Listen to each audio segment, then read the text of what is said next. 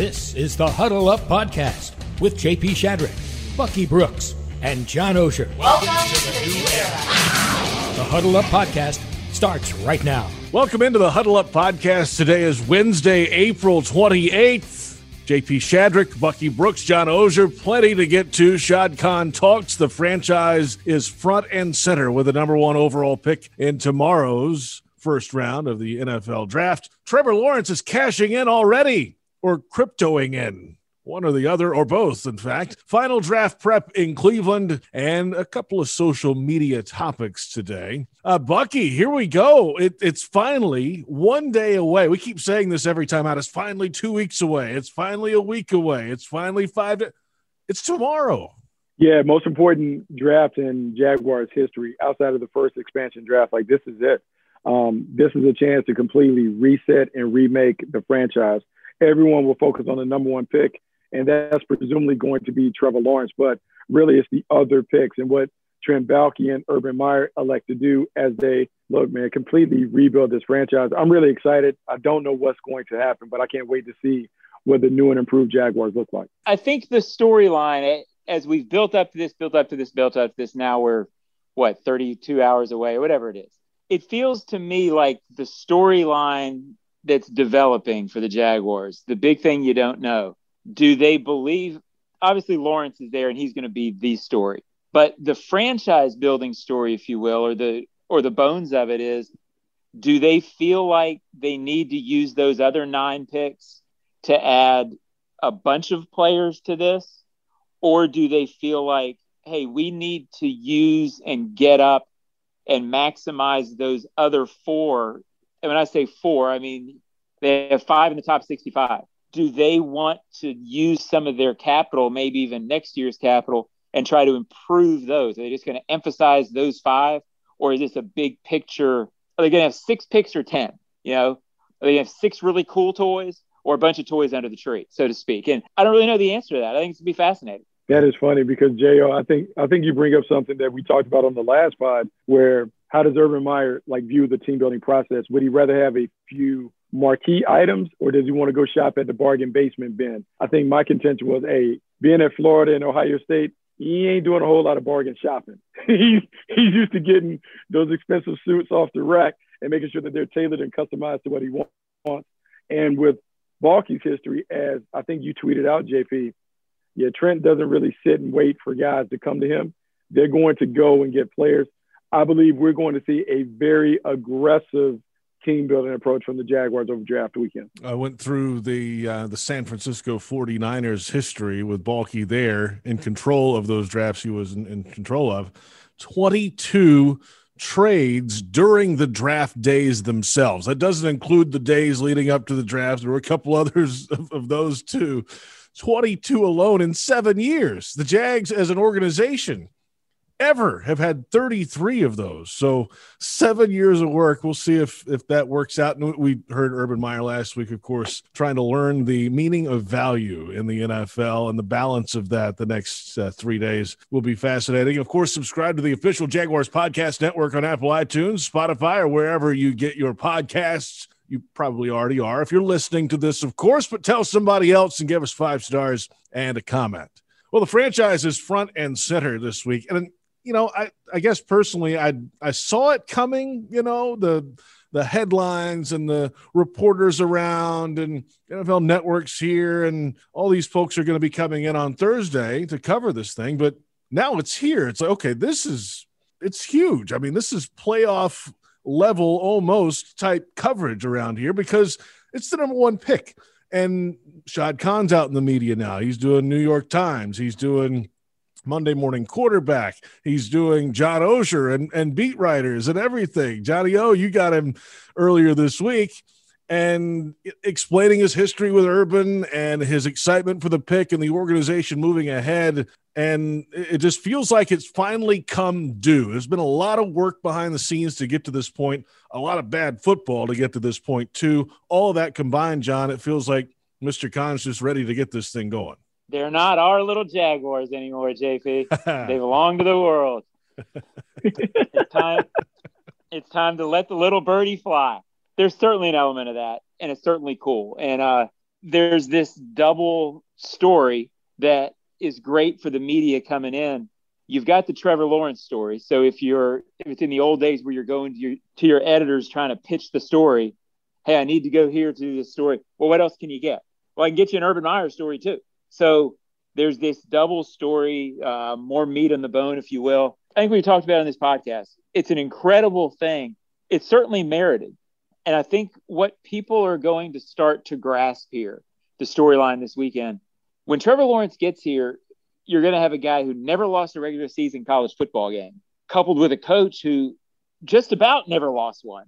It might be the winningest combination ever to start out. I think Bucky had made this point a couple weeks ago. How that will a change the mood of the building, change the course of the building, and how they'll react to that once this thing gets rolling and how it'll really play out, Bucky.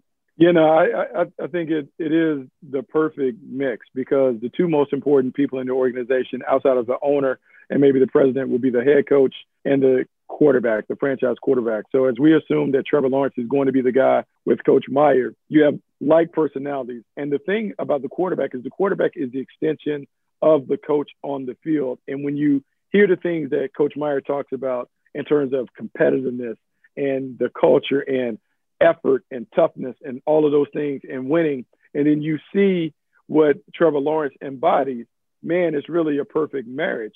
Because in Trevor Lawrence, what we're talking about, not someone that just won in college, he won in high school. And there's a saying, winners win. And when you want to change the franchise, you have to collect enough winners in the locker room that winning becomes the expectation. So I not only expect Trevor Lawrence to be the number one overall pick, I would think that the majority of the players that we see coming in in the draft are guys that come from winning programs that understand how to win, so the sale from Coach Meyer when he's in the front of the room, it isn't a difficult one. It's the same message that these guys have heard for most of their high school and collegiate careers. We heard a lot of that stuff, Bucky, on the Trevor Lawrence 360 on the Move the Sticks podcast. You and uh, Daniel Jeremiah put together over the, the last really months. I mean, working on that for a long time. But that was the theme. He's always been the top guy wherever he's been, and everybody that was on that podcast really supported uh, that theory there, and, and it's not theory, it's reality. He has been a winner, and hopefully that will continue moving ahead. But uh, John, uh, it's safe to say Shad Khan is, I don't want to now. Basking in the glow is probably the wrong terminology here, but this is a this is a big deal for the organization and for Mr. Khan as an owner. Well, look, uh, owning an NFL team is supposed to be more fun than it's been for him in the last ten years, right? Yeah. And I'm not it, I'm not minimizing. I know fans will hear that and say, "Well, it's it's his responsibility, whatever. Shad gets that. Shad gets that the buck stops with him. It's also supposed to be more fun. And I think it's okay for him to have fun with this. I think they're all having a little bit of fun right now, not publicly saying who the pick is, you know, because everybody sort of gets it. But he's basking in the glow. But I, I don't want to misrepresent the basking in the glow part of the conversation I had with him early Tuesday, along with four or five other beat writers it's basking in the glow, but it's it's very much mixed in with the reality of look, just getting the number one pick doesn't guarantee anything. He made the point at the start of the conference call. You know, two or three years ago, everybody was picking the Jaguars to go to the Super Bowl after beat the Patriots in, in September 2018. He understands that hype, whether it be by the draft, whether it be that doesn't matter anymore. He, he's in his 10th year owning it. He gets a lot of he's not a rookie at this anymore he also grasps what an unbelievable moment this is. And I go back, I didn't cover the Colts in 98 when they started with Peyton Manning, Bill Polian, and Jim Mora. But it, there was a restart where they brought in Peyton Manning, they brought in uh, Tom Moore, the offensive coordinator, they brought in a new coach, new president, and they had the number one pick, and they had a generational number one pick. Those situations don't happen very often because the generational guy doesn't come along very often. Jaguars also happen to have compiled that with a generational college coach, almost a generational amount of cap space. I mean, I'm, I'm overplaying the analogy oh, here. It's big. But this is really unusual. And Shad gets, you know, he hasn't said this, but I think he's well aware.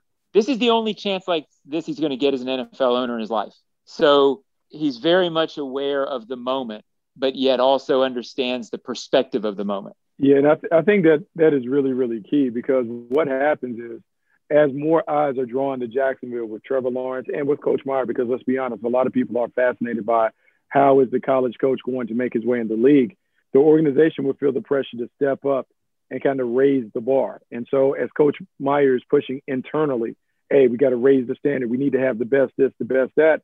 There are a lot of people that are looking to see will this be the same old Jags or is this really a new era? And so, it's an exciting time. And so, if Shad Khan really wants to elevate the franchise, man, it is all about being in lockstep with the head coach, the general manager, and the expectations that now would accompany the Jaguars when they show up. The, Shad said yes. a couple interesting things, JP, that I don't want to overlook in this podcast. Yeah. He went out of his way, and you've interviewed Shad a lot, so you sort of get how he works in an interview. He doesn't lie in them, you know, and he doesn't volunteer things. When he speaks, it's it's pretty transparent. He went out of his way to say that Baalke and Meyer didn't start out this process locked in on one quarterback. Yeah, now people can scoff at that. Well, it was obviously going to be Trevor Lawrence, which I believe it was always going to end up being Trevor Lawrence. But he went out of his way to say they the due diligence, the make sure whatever was absolutely done. He also said he's been on a couple of Zoom calls with quarterbacks, meaning Shad has, and was very specific about he understands the importance of the quarterback position. Uh, he said, I was on the phone call, I was on the calls with the usual suspects.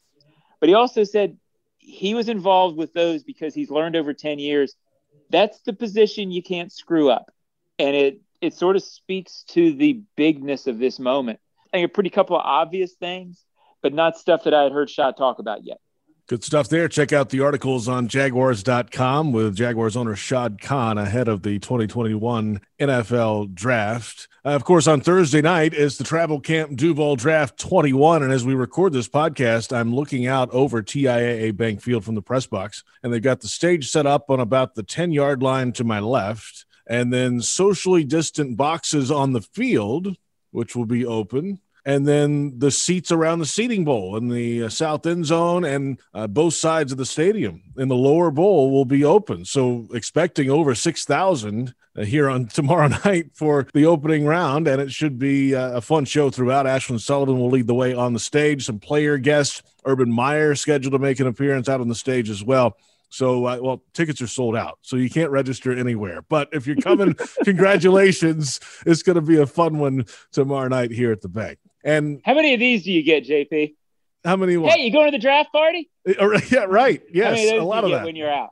Oh, yeah. it, it, it, it's like no, I'll I'm not there. going to the draft party. I've got to work the draft party. So I've gotten more of those in the last two weeks. Hey, will I see you at the draft party? Well, you'll see, but I'm not going to be throwing back butt heavies. I mean, it's, it's uh, right. I'll be working it. So. Yeah, and sure no, nobody, nobody ever asks you, "Hey, you going to Saturday to cover those?" Well, yeah, right. we'll be there all day Saturday too. Hey, you're going to be there when they pick the seventh rounder from Utah, and you got to grind out that story, Ozone. Yeah, thanks. Yeah, appreciate that. That's what it's about, Bucky.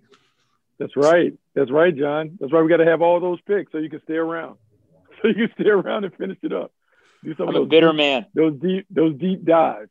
John is a bitter man. He said it himself. Uh, Trevor Lawrence, most likely, could be the number one overall pick. He's already making money, though, apparently. You know, there's some uh, pundits and folks outside the marketplace, fans on Twitter and all this of other teams.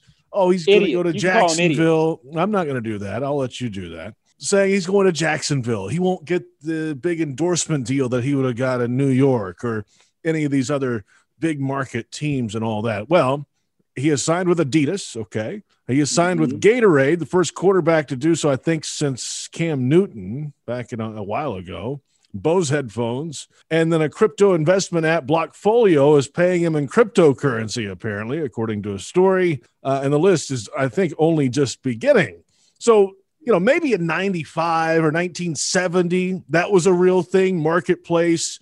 You know, there wasn't a big national, there was no internet, you know, a lot of those days. Well, now you can follow Lawrence and the Jaguars from literally anywhere in the world in the modern digital era. So endorsement deals will come if you're marketable. Doesn't really matter where you are, Bucky, it feels like to me. No, it doesn't matter where you are. It also doesn't matter when you come from uh, a place where you bring people with you, meaning he's been on a big platform. He was a guy that was hailed and celebrated as QB1 since high school. He goes and wins a national title at Clemson. So he's a brand name by himself. And so he brings that. And so as he gets more recognition, it'll bring more recognition to the Jaguars. So I think this is really a great thing. But I'm sitting here looking at that mural that they have defeat the noise, the noise, rule the quiet. Have you seen that with Trevor all buffed out? I wonder if his brother did the artistry on that, but it's not. I mean, it's a nice little thing. He has that Cartersville. To, That's in Cartersville, right? It, it, might be on the corner of Cartersville, like the hometown. Yeah, maybe. Let's shout out for him.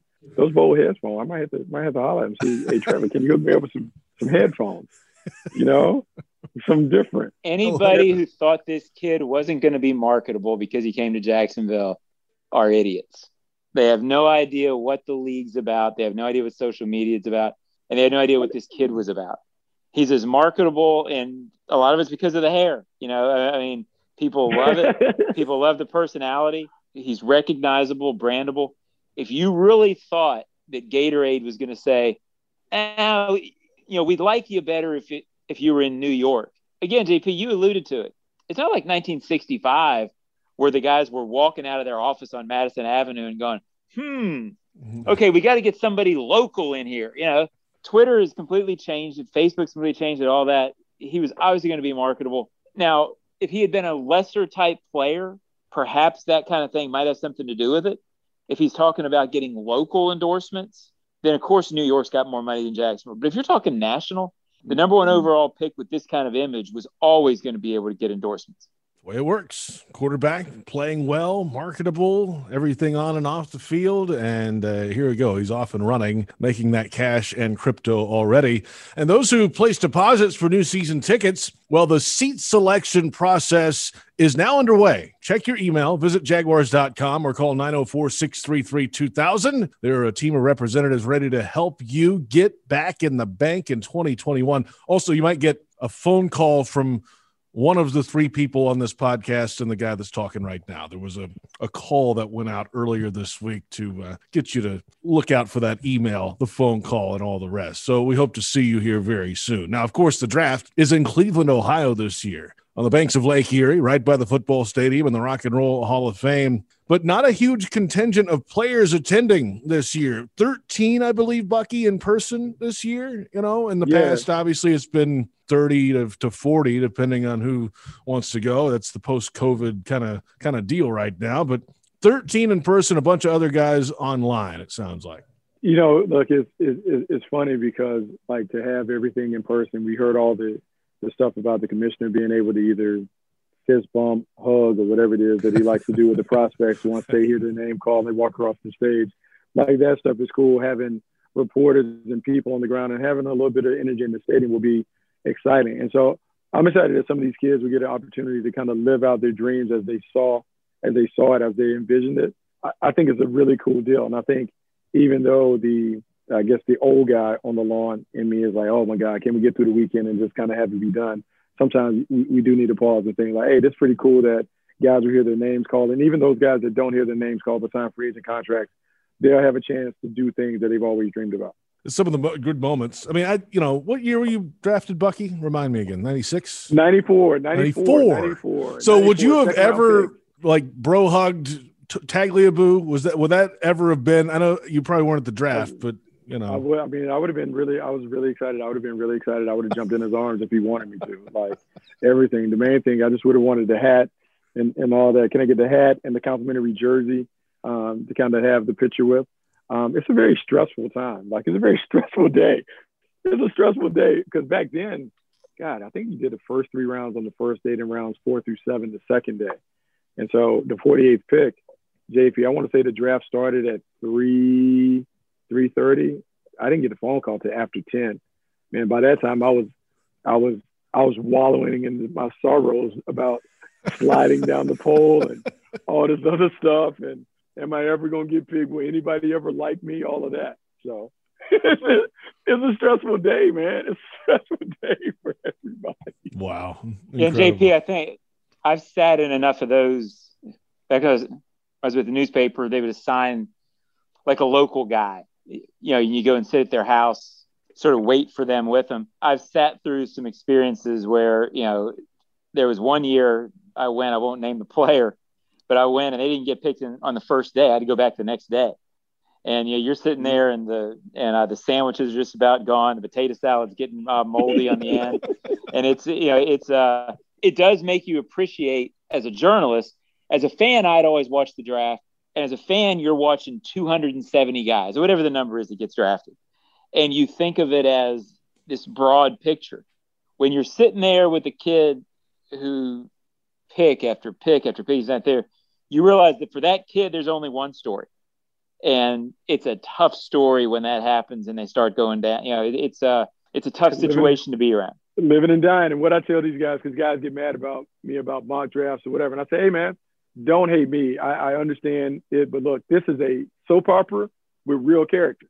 And so the mock draft is a soap opera that we kind of use to have storylines. Unfortunately, you guys are real characters. And on draft day, all of that stuff that you've heard for the months leading up to it, you've tended to believe.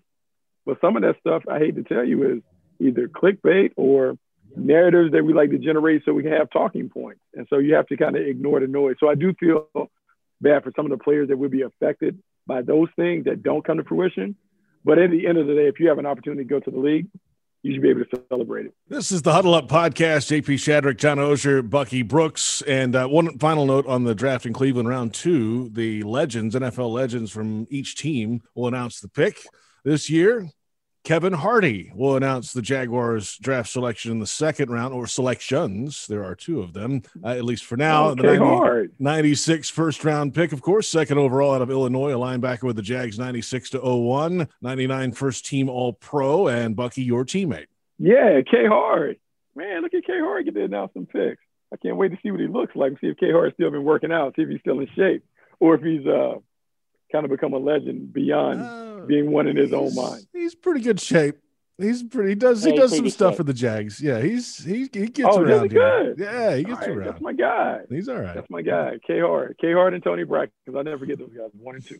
Uh, Daily's Place schedule, by the way, uh, May 5th, AEW Dynamite Blood and Guts, the name of the show. That's on May 5th. Oh. That's right, Bucky. Tedeschi Trucks Fireside Live. It's uh, pieces of the uh, Tedeschi Trucks Band June 11th, June 12th, Brad Paisley, July 8th. The Doobie Brothers with Michael McDonald, July 21st. Tickets available now at dailysplace.com. Let's get to social media today. And normally we have a, you know, a lot of days we'll have a bunch of questions. We got one today, but the story on social media today, at least from this trio on this podcast, Bucky Brooks stirring up the Baltimore Ravens ant bed today and did I and poking that fan base with a stick a couple of times because apparently you go on a show earlier this week and say, you know what? They should get Justin Fields and let Lamar Jackson, the 2019 MVP, graduate and move on so they don't have to pay him a big contract. And Pro Football Talk put it out there, put a long story about it. I saw Bomani Jones ripping you to pieces, all these people on social media today. You know, so But that's what a do good you, theory. I want to hear Buck's theory. That's yeah, what do you have theory. to say like for it. yourself, Bucky? Okay, so one, I think what people have to understand, I use Lamar Jackson as something that I believe some teams will begin to do. Much like we've seen Moneyball in baseball having an impact on the way teams build baseball teams. In football, you can play Moneyball if you think about the quarterback, not as the franchise quarterback that we celebrate, but hey, he's a commodity. And if you don't have one of those top five quarterbacks, the guy that we celebrate like Aaron Rodgers or Tom Brady or Patrick Mahomes, then you have to seriously consider how much are we willing to pay for a guy who isn't great. Let's bring this back home to Jacksonville. Blake Bortles. What did we feel about Blake Bortles when Blake Bortles was nearing the end of his deal?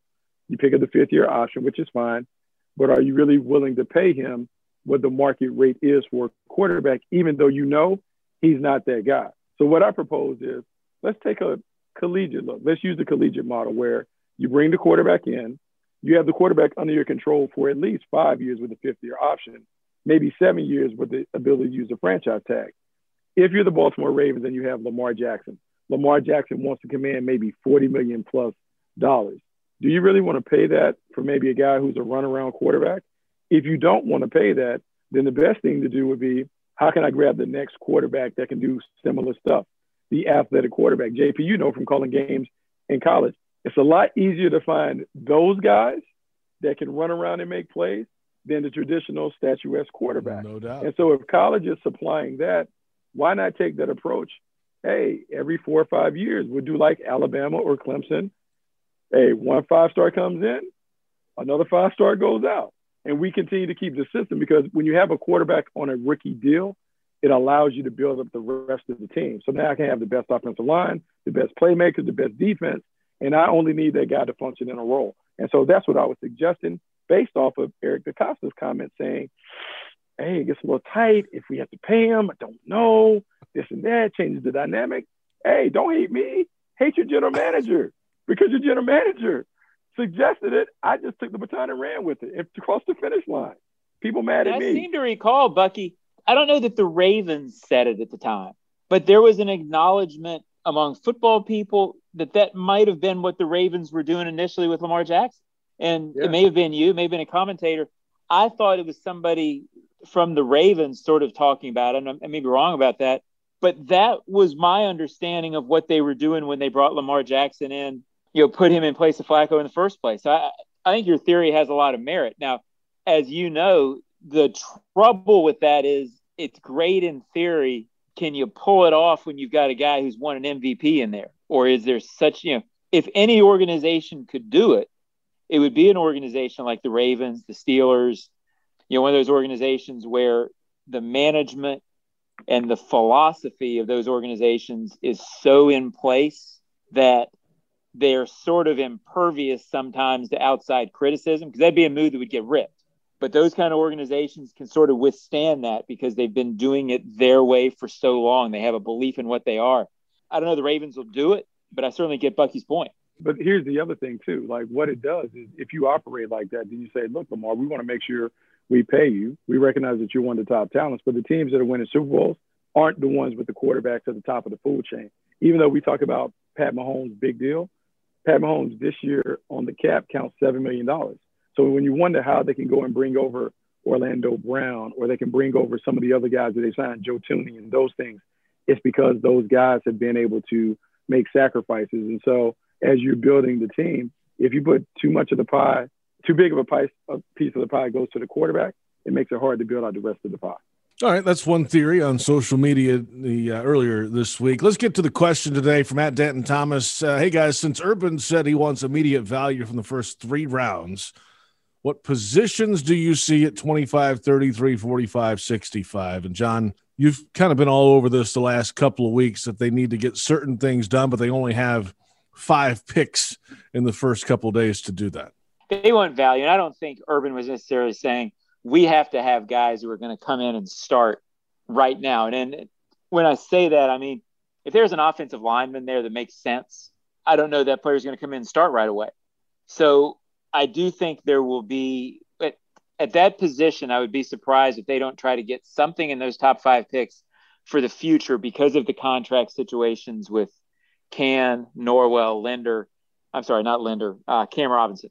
So, but overall, you know, to answer the the uh, you know the question, I think I've been saying all along. I think they're going to draft two playmaking speed guys in the first 65 Maybe that kicks back to include that 106th pick, whatever that number is, the top of the fourth.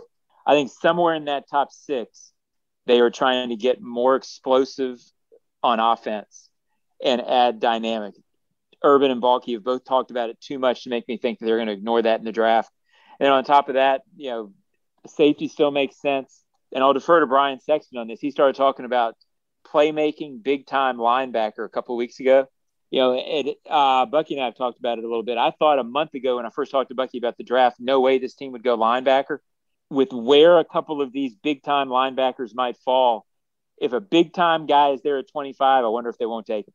Yeah, no, I. It's, it's funny that you say that because there's been buzz and conversation about the Jaguars taking a linebacker at 25 and up in the ante when it comes to the speed thing. Jamin Davis from Kentucky has been bandied about uh, Jeremiah Owusu-Koramoah from Notre Dame has been thrown in there because he has some of that hybrid playmaking ability as a linebacker slash safety. Um, when you think about Urban Meyer and the defenses that he had at Ohio State, the one thing that stood out, man, they played fast. And as you think about what Joe Cullen has done and been around in Baltimore, it's about the speed and the explosiveness. And so I could see the Jaguars going linebacker there. I also could see them taking uh, a defensive tackle at that spot. I know we've mocked a safety there for so long that you kind of get used to it. But really, if you want to be a dominant defense, you have to be strong down the middle, and you want to be strong in the front seven for sure. All right, there you have it. Social media questions are in. Thank you for the submission this week. Bucky, you've got Fox Sports Radio tomorrow night for the first round. Yeah, Fox Sports Radio. So it should be exciting. Uh, get a chance to be on the call. Kevin Burkhardt, Jay Glazer, uh, LaVar Arrington, just out here just spitballing, seeing what's happening. It should be a lot Dropping of fun. names I mean, again. Wow. I love it. Wow. Just want everyone to know. I mean, you talk about right. Peter King. I feel like I got to throw my big joker out every now and then too. I love it. That's tomorrow night, and you'll be with us a good bit on Friday and Saturday as well, Bucky. We'll look forward to that. Johnny O, we've got coverage. Boy, the next three days are going to be really hot and heavy. It's our big three days, really, of our sure. entire off season. We build up to this thing from the end of the season until tomorrow night through Saturday. Yeah, and there's so much, JP. I couldn't even uh, push one thing. I know Bucky and I will be providing you know, some next day type coverage, next day thoughts. I'm looking forward to that. We've never done that before. All draft all the time for 72 hours. Let's go do it. Let's do it. It's here. Bucky, we'll talk to you soon. Should be fun, man. Looking forward to seeing the new and improved Jag. No, I think we all are, John. We'll see you sooner. And remember to subscribe to the official Jaguars Podcast Network, Apple iTunes, Spotify, wherever else you download your pods, and give us that five star treatment as always. And we'll catch you next time on the Huddle Up Podcast.